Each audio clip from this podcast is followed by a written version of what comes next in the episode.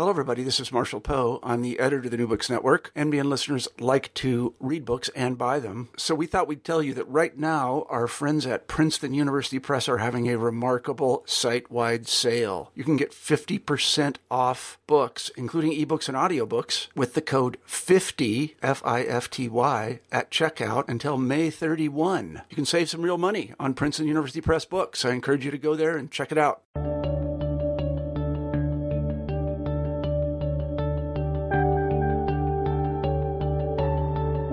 Welcome to New Books in Geography. I'm your host, Bob Wilson, Associate Professor of Geography at Syracuse University. My guest today is Jason W. Moore, Assistant Professor of Sociology and Coordinator of the World Ecology Research Program at the State University of New York, Binghamton. Jason is an extremely prolific scholar and the author of two dozen articles and essays about world ecology. He's also somewhat of a chameleon. Jason has a PhD in geography, teaches in a sociology program, but his work is mostly historical and his scholarship has affinities with work in environmental history. His ability to synthesize difficult theoretical ideas and empirical facts in a clear and compelling way is a hallmark of his work. And today we'll be discussing his recent book, published by Verso, Capitalism and the Web of Life. Um, so, welcome, Jason, to New Books in Geography. Thank you, Bob. It's an honor to be here. I didn't have there yet actually, uh, the last half of your title is Ecology and the Accumulation of Capital. And I thought that maybe we could start today um, by talking a little bit about your academic background and maybe the sort of research that you did before your recent book, or maybe how research from the past decade or so has fed into this recent work. Absolutely. Well, this is one of these books, Capitalism and the Web of Life, that I felt had to be written because there was a particular conversation that was emerging that we see in many different places from from the physical sciences from uh, the humanities and social sciences.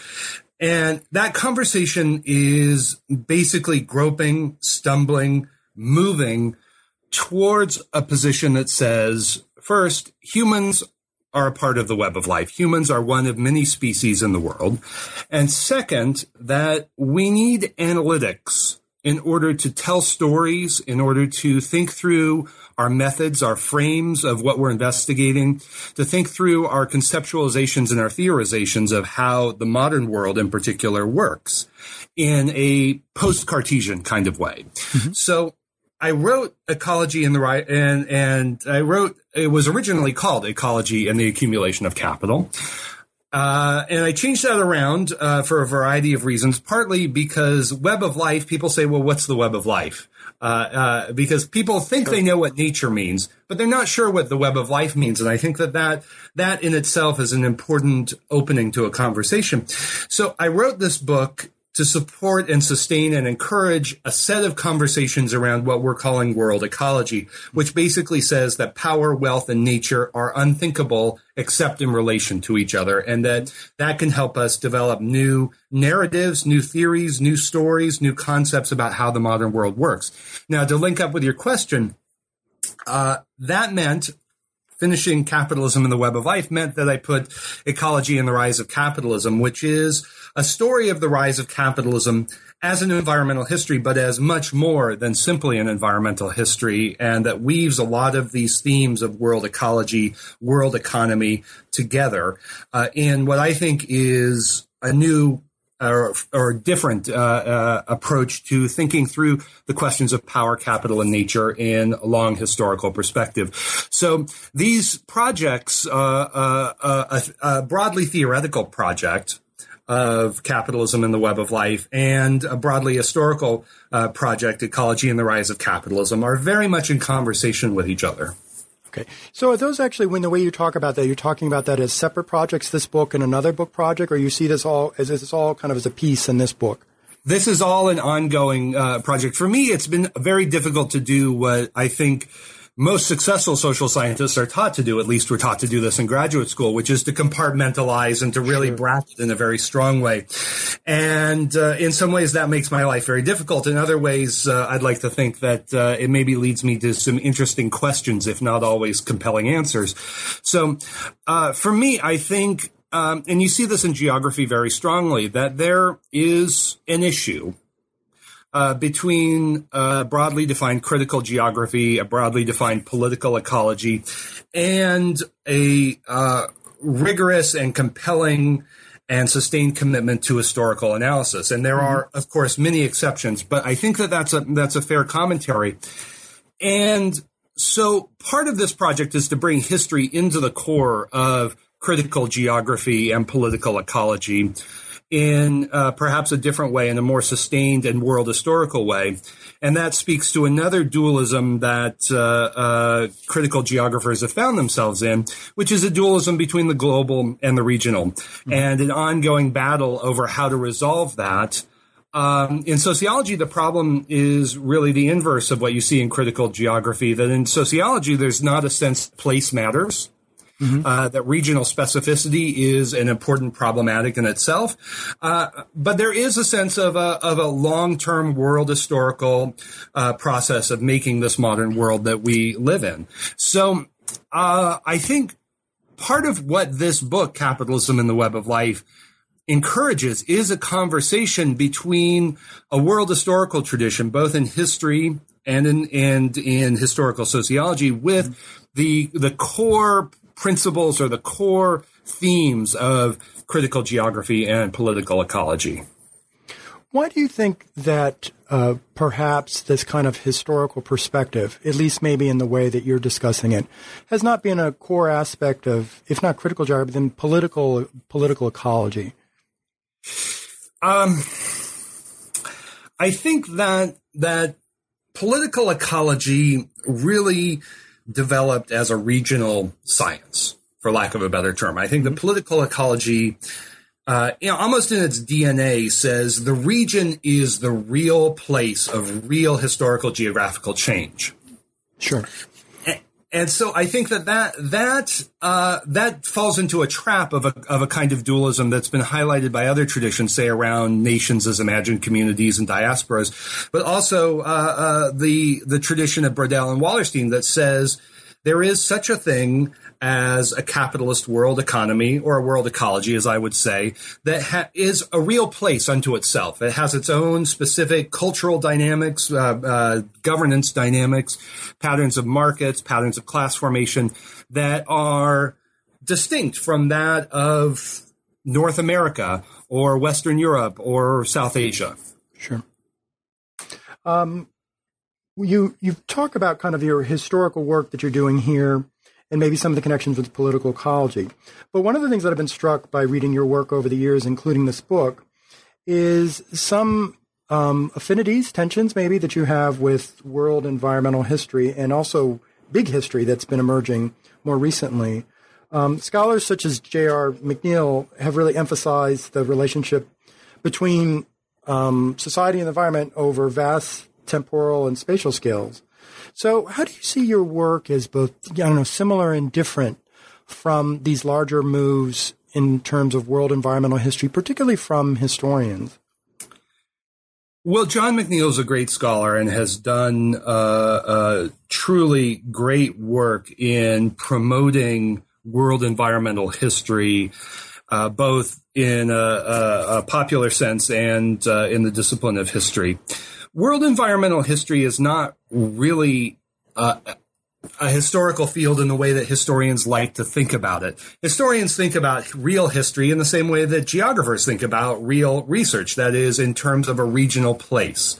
Mm-hmm. And that has a lot of advantages, and it does a lot of really important things. Uh, the the solutions to this have been two. In world environmental history, the solutions have been to add up all the regional stories into a world environmental history that is an aggregate. Mm-hmm. In political ecology, the solution has been to invoke a series of theoretical arguments about the world economy that end up leaving the world economy as a kind of context or as a kind of theoretical context uh, or theoretical construct rather than a historical geographical whole in its own right. So world environmental history as a field has had an extremely difficult time with understanding modernity and understanding the modern world system as what I would call a capitalist world ecology. It provides the elements of that analysis, uh, but is is until at least recently, and uh, uh, perhaps there are some some some openings there. Uh, until recently, I think that that world environmental history has remained a kind of either an aggregate of regional stories or a very strange ahistorical cobbling together of big vectors. We see this in the great acceleration narrative of the Anthropocene. Mm-hmm. We're going to look at population or commercialization or uh, industrialization. We're going to take very big black box categories and then tell a history of human impacts on the environment. And you can see from the way that I've just characterized that, and I think it's a fair characterization, that there's a dualism there that says humans are over on one side. That's a, the uh, human relations go into one box, and then we're going to chart their consequences in another box that we're going to call nature. And so there are big problems right away with dealing with all of the differences amongst humans, the questions of empire, of class, of race, of gender, and so on and so forth. So, if I understand you correctly, is that world environmental history, in your estimation, is not doing as good a job as maybe as it could of of of looking at kind of questions of power and social difference between class and race and, and gender and these larger important historical processes such as in, um, kind of imperialism, colonialism, things like mm-hmm. that. Am I am I understanding you correctly? I think I think that's absolutely right. At the same time, it's been the pioneering work of uh, uh, scholars like Carolyn Merchant in The Death of Nature, who shows that the rise of capitalism, the rise of modern science, and the transformation of gender relations are all of a piece. And the transformation of environmental uh, relations are all of a piece with, with gender, empire, science, capital. Now, I think the other thing that I would highlight is that neither political ecology nor world environmental history nor any of these other environmental studies uh, fields have really gone into the heart of political economy and economic history to ask how is the co-production of nature, and we can talk more about what I mean by that, but how is the co-production of nature fundamental to the big patterns of boom and bust in the modern world. So we still have a political economy that is brilliant in many ways and is also what we could call social reductionist or human exemptionalist is, is really not able to, up to now, to take questions of, of nature and the co-production of nature as central to the conceptual apparatus and theorizations of, of political economy. Um, connected to this is, uh, it, it, seems that one aspect, particularly of this book and some of your other work, is real, real deep critique of this dualism of like environment and society and needing to kind of think past that. Um, and I was really thinking about that today because I teach the introductory environmental studies course. Um, at least this semester I do. My other my colleagues teach at other semesters, but the, our introductory environmental studies course at SU is called Environment and Society. Right. And we use a textbook that is uh, co-written or co-edited by uh, three political ecologists, Paul Robbins, John Hintz, and Sarah Moore. It is also called Environment and Society. So even within geography, it is quite common um, to, to still use that. And it's, but it seems like you really want to encourage readers to break down kind of this pernicious dualism between society um, in nature. So, can you talk a little bit about why you think that's both important intellectually, maybe, or in a scholarly way, and also politically? Well, I think it has implications both intellectually and politically. So, intellectually, once we begin with these two big categories and we assume a fundamental difference between them of society and nature, it's very hard to get to the relations. Now, the scholars that you just mentioned are outstanding and brilliant and do get to the connections. But I would say in the field as a whole, we are still very trapped in the idea that society pertains to human relations relatively independently of the relations of nature as a whole. And so nature becomes a set of objects, a site of consequences, and isn't really brought into the core conceptualizations either of, of difference around class, race, and gender or a political economy of how capitalism produces booms and busts and how that relates to the web of life and, uh, uh, and also how the web of life shapes the possibilities of capital accumulation and capitalist boom and bust.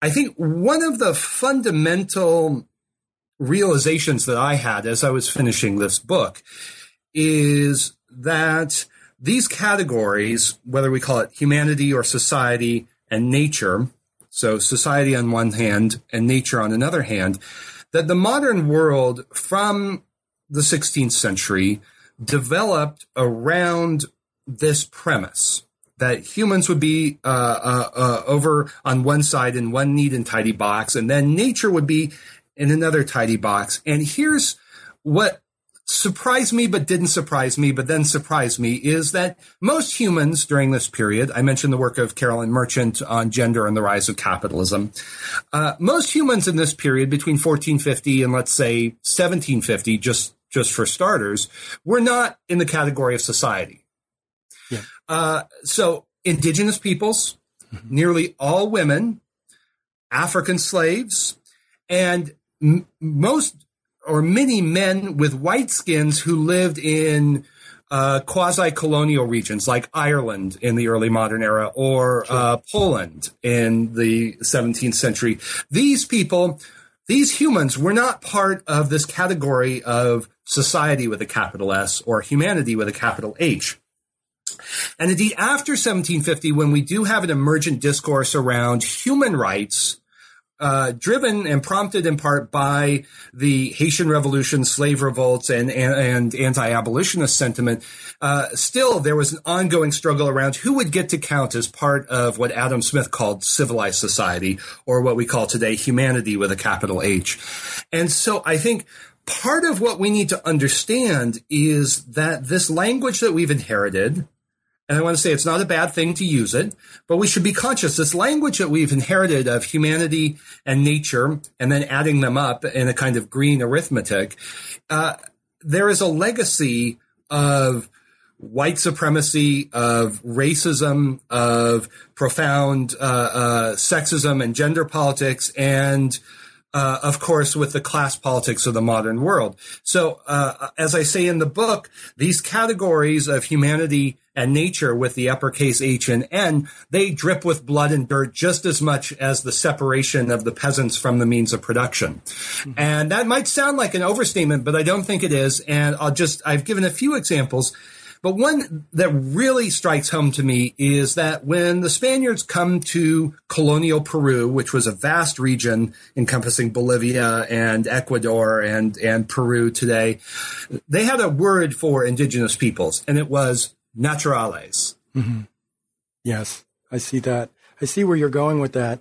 Uh, building on that, I, I, would like to get a better sense of how you see your work is different from a whole set of scholars really over the past couple decades who have also been trying to break down this dualism. Because if I had to think of one kind of overriding theme in many parts of green thought, particularly in the academy, in different parts of the social sciences and history, is this idea of hybridity.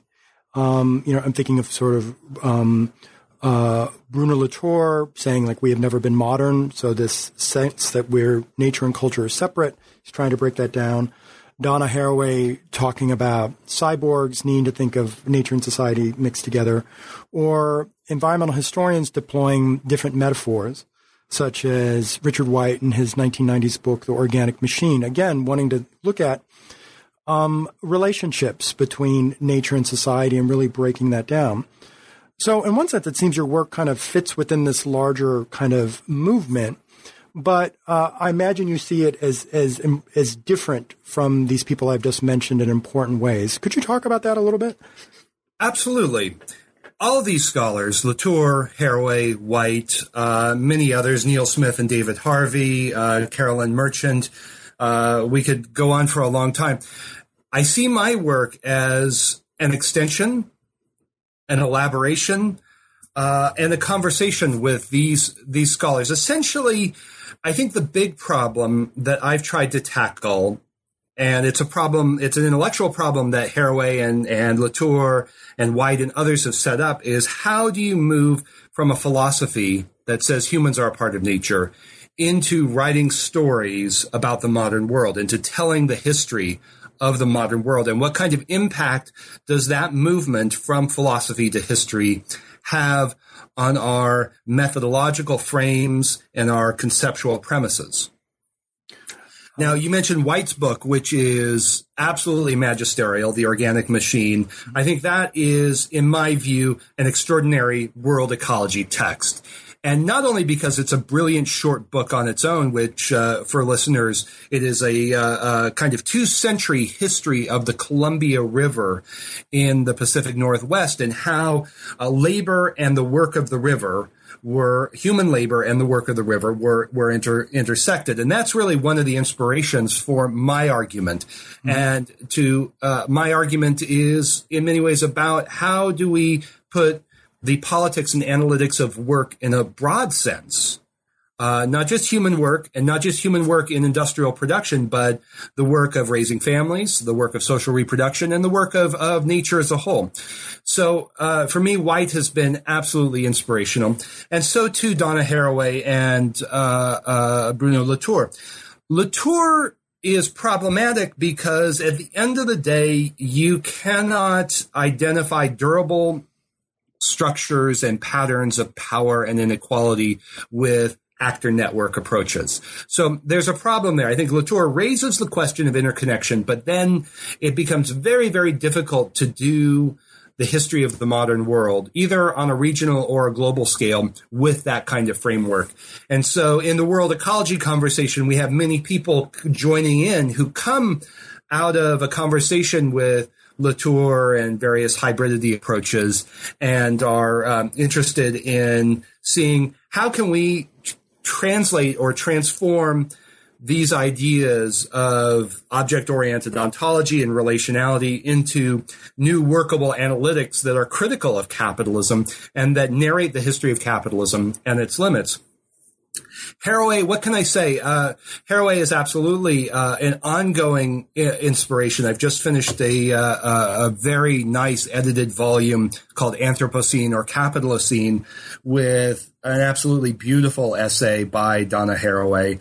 Uh, she, uh, as listeners may know, has also been moving towards the idea of the capitalocene instead the age of capital instead of Anthropocene, the age of, of man.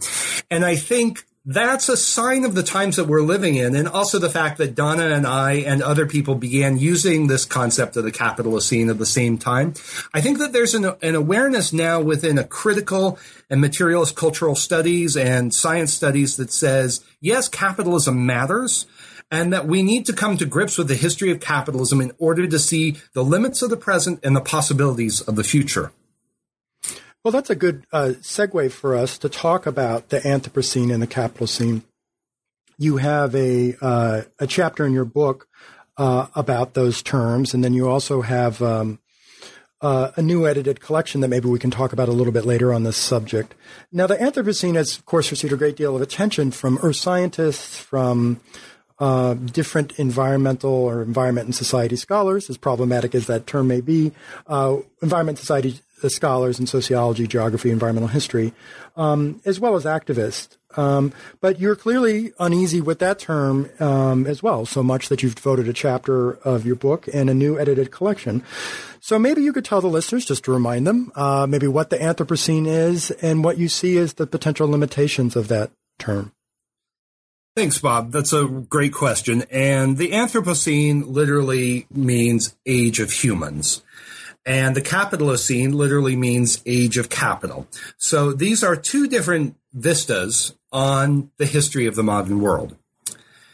The Anthropocene is uh, one of those concepts that has escaped academia and is now uh, uh, in the popular awareness. It's a concept that has graced the cover of The Economist magazine. Mm-hmm. Uh, New, New, York Times writes approvingly of it in an editorial.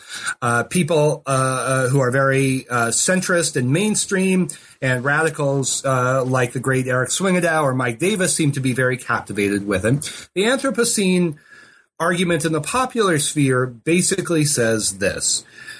The problem of global climate change and the transgression of other planetary thresholds, um, like the acidification of the ocean, uh, uh, that these problems originate in what's called a great acceleration. The great acceleration uh, uh, is sometimes dated from World War II, uh, but often the origins of this uh, problem of global warming and mass extinction and all the rest, the origins are are most frequently rooted in the Industrial Revolution with the steam engine and coal, sometime around 1800.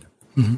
Okay, so there's a popular historical narrative that the Anthropocene speaks to, and before I, I go on to, uh, uh, or we go on to talk more about that, I would also acknowledge that there is the Anthropocene as a geological discussion that uh, uh, involves geologists who are searching for uh, what are colloquially, colloquially known as golden spikes. Yes. So those are significant stratigraphic signals in the the Earth's uh, uh, uh, geology, the the stratigraphy of the Earth. And that's an important and necessary and valuable and indispensable project. So there's Anthropocene as a project of what we might call natural history and of looking at the the Earth's stratigraphy uh, in order to understand something about how humans and other species and the Earth have all uh, entwined to produce this curious, terrifying, disastrous state of planetary affairs that we live in right now. So there are really two souls of the Anthropocene argument. One is geological, and I think that is completely worthwhile. The other slips into the questions of how history is made by humans and the rest of nature. Mm-hmm. And that's where it gets very dangerous because at the end of the day, what the Anthropocene as a historical argument says is that the problems of planet Earth are the problems and responsibility of all humans. And while they might be the responsibility of all humans, we know that that uh, they were not created by uh, all humans. That the problems of uh, global warming, mass extinction, ocean acidification, and all the rest, those problems were created by a definite group of human beings, a capitalist class in many different uh, uh, times and places, but originating not with the steam engine, but in the long 16th century between about 1450 and 1640. That's when the relations of power and production and reproduction in the web of life that we call capitalism began to form. So you really see that capitalism is in this capital class is really responsible for um, developing what what generally be called the Anthropocene, but you would call the Capitalocene. Um, but one question I had that I didn't see in your book um, is a discussion of you know the big 20th century attempts to create alternatives to capitalism, such as most notably in the Soviet Union, its satellite states, and post-revolutionary China. Um, the socialist project in the Soviet Union was very dependent on fossil fuels, especially mm-hmm. coal. Um, and then during the Great Leap Forward, Mao sought to surpass Great Britain in industrial capacity, which they were not successful at, but would have entailed a massive use of fossil fuels. So I guess what I'd like to get a better sense of you, how do you think these socialist experiments fit within your understanding of world environmental history and world ecology over the past couple of hundred years? Um, do you see it maybe as some on the left as these socialist projects in the USSR and uh, mid 20th century China as examples of state capitalism?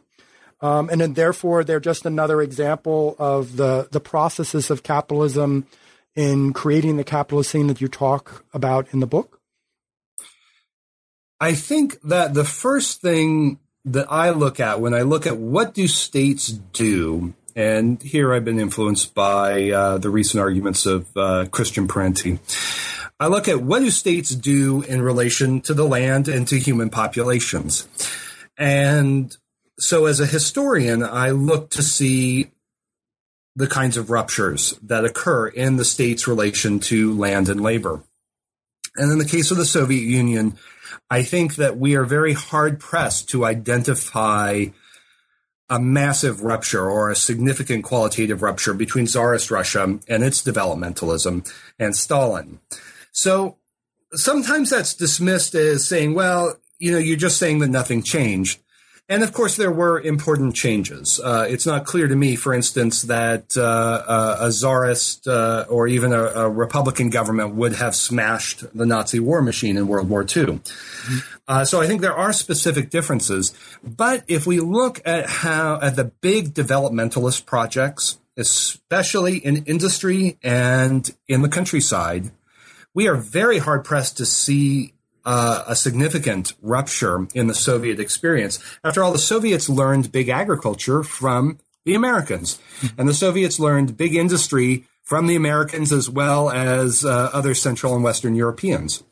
So I think we need to ask the question historically at the same time as we can identify perhaps possibilities in the deployment of state power to perhaps do something positive. But in the case of the Soviets, we're really hard pressed to see that uh, the the death of the Aral Sea, the the the uh, extraordinary degree of environmental toxification and devastation that we saw in the Soviet era uh, suggest uh, a very very common. Uh, uh, historical geography with the rest of the developmentalist world, keeping in mind that the Soviets were more like Brazil or Mexico than like the United States, just in terms of their wealth and prosperity in the world economy. China, I think, is a bit different. Uh, and in the original draft of the book, I had a very long discussion about the Chinese Red Revolution in agriculture, which did use fertilizer, but was also uh, much more egalitarian than what we call the Green Revolution, which was developed uh, uh, uh or exported from the United States to South Asia as a direct re- response to Mao's Red Revolution. Um, so, I mean, I think that uh, we're often uh, um, mystified or confused by the the formal or the surface language of these developmentalist states, like the the Soviet, like Stalin's Soviet Union, like uh, uh Mao's China. Um, and um, and I think Mao's China is is different in in some significant ways. In the countryside, you saw a profound transformation that was uh, much more equal in terms of of uh, income, in terms of gender relations, and other other projects. In many ways, the true success of the Maoist project uh, uh, wasn't realized until the rise of China after 1979. Mm-hmm. Uh, that is, the Maoist project really protected a mass peasantry that would then later be dispossessed and sent to work in the factories of Shenzhen and other places. Sure. Um, going back to some of the other aspects of of your your work, in in your book you talk about obviously capitalism's world ecology, but you talk about these world ecological um, revolution. And I don't, I can't remember if it's like revolution or revolutions. Could you elaborate on that a little bit about what you mean by that term and what would be some examples of that? Well, we know from the history of the modern world that the history of the modern world is the history of agricultural, technological, industrial, and other revolutions, scientific revolutions. And what I'm trying to do in the book is to show that capitalism has renewed itself over successive long waves of economic boom, long waves of capital accumulation, that capitalism renews and reinvents itself through a series of measures that aim to get the whole of nature to work for free or very low cost.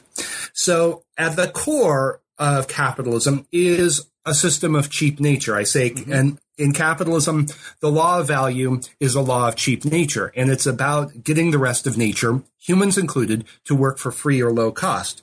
So every what I'm trying to do is to show that there have indeed been historical limits to capitalist development. The era of the Industrial Revolution, which is not well understood by non historians very well, um, is a prime example of this. That between 1750 and 1820, there was a serious and profound agroecological crisis. There was a food price crisis. Per capita consumption of food actually declined in England during this period. Food prices uh, increased twice as fast as the industrial price index. And so serious was this threat that David Ricardo, one of the founders of political economy, was terrified that rising food prices would throttle industrialization. Now, as we know, that food price crisis, that agrarian crisis, and there was more than just a food price crisis at the time, also one of raw materials and relatedly of labor, uh, that these interlinked crises were ultimately resolved. And in the popular imaginary, they're resolved by the steam engine. And so in the popular imagination, and I think even for many critical intellectuals, there is a tendency to think technology, technology, technology. And what I'm trying to do, I think at the heart of this book is to say that the big technological innovations of the modern world, these epoch making technologies like the steam engine, or before that, the cartographic and shipbuilding revolutions, or after that, the internal uh, combustion and jet engine revolutions, that these technical innovations were epoch making because they allowed labor productivity to increase amongst humans in the industrial cores, but they also allowed for mobilizing the work of nature for free or low cost on a massive scale. So the steam engine works and is initially developed uh, at the pit heads of, of coal mines. And that, so cheap nature is right at the center of the ongoing technological development of the steam engine over the 18th century. But after 1800, as we see the, the globalization of rail and steamship networks, we see for the first time a planetary scale of capitalism and a planetary scale of capitalism, not in terms of absolute commodification, but in terms of audacious appropriations of cheap labor, food, energy, and raw materials. So for the first time, you had a globe encircling steel network to suck up the wealth and work of nature, including human nature, on an absolutely unprecedented scale. So if we want to ask about this period between 1870 more or less and 1970 more or less, we can explain an awful lot by the, the reality of, of steam and then the oil internal combustion complex and the mass production complexes of Fordism really being based on massive cheap natures, not just energy, not just rubber, not just steel, uh, but also cheap human labor. Mm-hmm. Because what did these what did these networks do? Well, the gunship and the rifle followed the railroads and the steamships. And so did the, the world market. And that utterly destabilized the peasant formations of South Asia, of East Asia, and as we know in North America, of Eastern and Southern Europe. Those peasants came to the United States in, uh, from 1870 until World War One, and that was the real human basis of the mass industrialization of that period, mm-hmm. cheap labor. But you see this era of cheap nature as coming to an end or disappearing. Can you talk about that, please? That's right. So if we understand cheap nature in a specific sense, that uh, uh, historically, empires, states, markets, capitalists have worked in tandem with science, with other processes to make planetary nature and planetary work legible for economic development. So that's been the pattern for the past five centuries. And of course, we've seen no shortage of that over the past 40 years. The uh, mapping of the human genome, uh, planetary surveillance with the 2000 or more satellites ringing the planet, um, GIS and other mapping technologies that we've seen uh, a, a, huge series of projects in recent decades, but there's a much longer process to that. The colonial bioprospecting going back to the 16th, 17th centuries, the uh, projects of classifying uh, nature spearheaded by Linnaeus.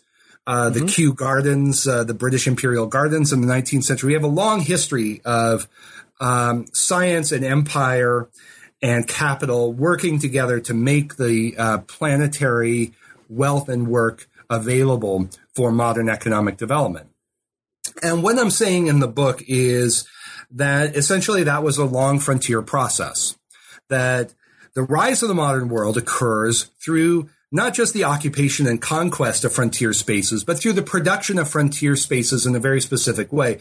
That empires and states would lead the way capitalists would follow and uh, they would set to work in these new frontier zones that were frontiers of capitalization. So there were very little uh, economic activity in the way that the modern world thinks of economic activity. Mm-hmm. So this was essentially at the core of modern economic growth for four centuries. The idea of frontiers as the site of cheap natures, cheap labor, food, energy, and raw materials. And that, and it turns out that this relates to your question about uh, world ecological revolutions and crises, that every great crisis of the modern world, of modern world accumulation, of, of the world economy, has been resolved through new frontier movements. So we all know in geography, David Harvey's The New Imperialism. Well, neoliberalism gives us a new imperialism. It turns out that every great era of capitalist development has been accompanied by a new imperialism, most famously and most recently in the late 19th century, but we can also look at uh, the middle of the 18th century and, of course, uh, in the 15th and 16th centuries. So uh, that's a way of saying that capitalism depends at the end of the day on securing new cheap natures in order to make investment profitable. And so, uh, just to uh, just to highlight that point, we as critical social scientists and critical scholars in the humanities we need to think about that relationship between technology and investment, these core issues of political economy that often seem just frightfully dry. Mm-hmm. We need to think about those as fundamentally tied towards putting cheap natures to work. Those frontiers are now ending. Yes, there are little pockets of frontiers. You can go to uh, uh, Sumatra and Borneo and see the the palm oil uh, plantations expanding. You can go to the Mato Grosso in uh, Brazil. You can go and see little pockets of these frontiers, but the mass of money floating around in world financial circuits basically tells us this that there's no cheap natures to go and invest profitably in. That's what the railroads did. That's what the automobile complex did. They basically uh, were dependent on cheap nature and flowed and became and opened up profitable opportunities because there was cheap nature for the taking and unprecedented flows. That era is now over, not just for cheap food, energy, and, and raw materials. And we can talk more about energy if you want, mm-hmm. uh, but also for cheap labor. Well, there's a lot more to talk about with this, and I only um, need to bring things to a close. So I only have a few more questions for you, but one does go to this issue of kind of the end of cheap ma- nature and thinking about more broadly some of the political implications of your work. I noticed on the back of your book uh, that Naomi Klein um, gave it a very nice plug. But among other things, Naomi Klein, as you will know, has a new book that's received a lot of attention called This Changes Everything Capitalism versus the Climate. And Naomi Klein, as well as many other um, social justice and environmental activists, are in Paris right now. Uh, we're recording this while the, the climate talks are going on in Paris. So, since you in your work talk a lot about climate change and reckoning with a time when both cheap nature is over in your estimation, but also where we are dealing with the consequences of climate change and probably more serious consequences to come. What would you like ideally to see some of the, the I mean, the consequences of your work if, if activists, for instance, were picking this up? What maybe lessons would you like them to draw from it? I think that in the I think that in the first place that many of the social movements are already ahead of the curve on this. Not universally, and I don't want to romanticize, but I think if you look at a movement like the family of movements around food justice and food sovereignty, mm-hmm. and you ask, what are they saying? They're saying that the relationships of production and reproduction, both human reproduction and the re- reproduction of life in general, are fundamentally linked. And they're saying that the right to food as a biological need, as a democratic process, and as a right to cultural determination are fundamental to each other. So you cannot separate off those demands in the way that perhaps earlier movements uh, uh, uh, might have been. So I think that there's what I would what I've called the new ontological politics, and I think that we see it emerging in different places unevenly tentatively. Uh, again, we don't want to romanticize, but food sovereignty and food justice, climate justice, um, the rights of the city, and other movements, uh, perhaps degrowth in Europe, they are all, I think, putting together issues of production, reproduction, and sustainability in the best sense of the term in an emerging discourse and an emerging politics. And I think that's important because we are living through the period of capitalism's exhaustion of what it's been best at doing. It's been best at launching new productivity revolutions. Mm-hmm. And if we look at the past 40 years in world agriculture, productivity growth has absolutely stagnated. And I talk a bit about that in the book. Also, if we look at labor productivity, in the 1970s, there was a popular discourse that said the future is a future of robot factories. Mm-hmm. Instead, we got the global sweatshop. Yeah. So that speaks to the exhaustion of capitalism's productivist potential. And if we think about how capitalists uh, in, in countries across the world have been able to culturally cement their rule, it is largely through the promise of a better life. Mm-hmm. And that promise is now pretty much off the table. So I think in terms of what we are likely to see, I think there are really two big possibilities. One, and we have a lot of examples of this right now, is an intensification of a hyper militarized and securitized neoliberalism. So build the walls higher, build the uh, surveillance apparatus stronger, uh, police the unruly uh, so-called surplus populations. Mm-hmm.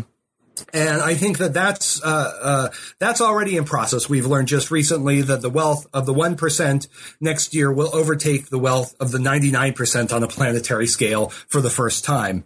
So uh, that's uh, a very difficult situation for the world's ruling classes to deal with. On the other hand, I think that we are seeing the rise of this new ontological politics uh, around food justice, climate justice, um, the right to the city, around uh, uh, justice in uh, amongst labor unions, amongst uh, uh, um, healthcare workers, teachers, and others. So I think the implications are this: How do we pursue a strategy of, of liberation based on democratization?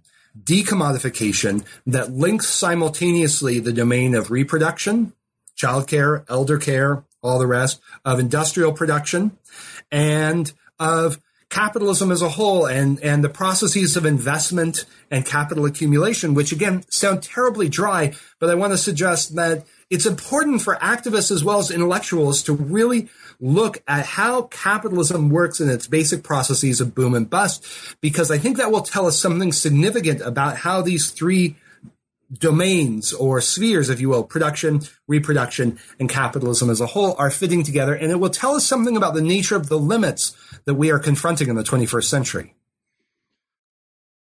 Um, I'd like to end now, after you've talked about kind of some of the political implications of your work, about what some of the things that you're working on now. Maybe you could talk a little bit about your uh, um, new book on the Anthropocene and the Capitalocene, as well as maybe any other projects you're working on. Well, the first thing that uh, I'm working on is Raj Patel and I are doing uh, a popular world ecology book uh, called Seven Cheap Things. And those include cheap nature, labor, energy, food, but also care, also money and credit, and also lives. And, and, and this has been highlighted, of course, in, in recent years by Black Lives Matter. But we need to ask the question of under capitalism, whose lives matter and whose don't. And once we start to ask that question, if you look at it historically and also in the language that has been used around those themes, around women's lives, people's, uh, the lives of people of color, the lives of colonial populations, we start to see that this nature society dualism, the separation of humanity on one side and society on, on another are tightly uh, implicated. So we are looking for a way to broaden this debate so that we can begin to have a popular conversation around these seemingly abstract ideas of humanity and society and the importance of that, um, to bring that uh, into the popular arena in the way that the Anthropocene, I think, has simultaneously opened up and closed down.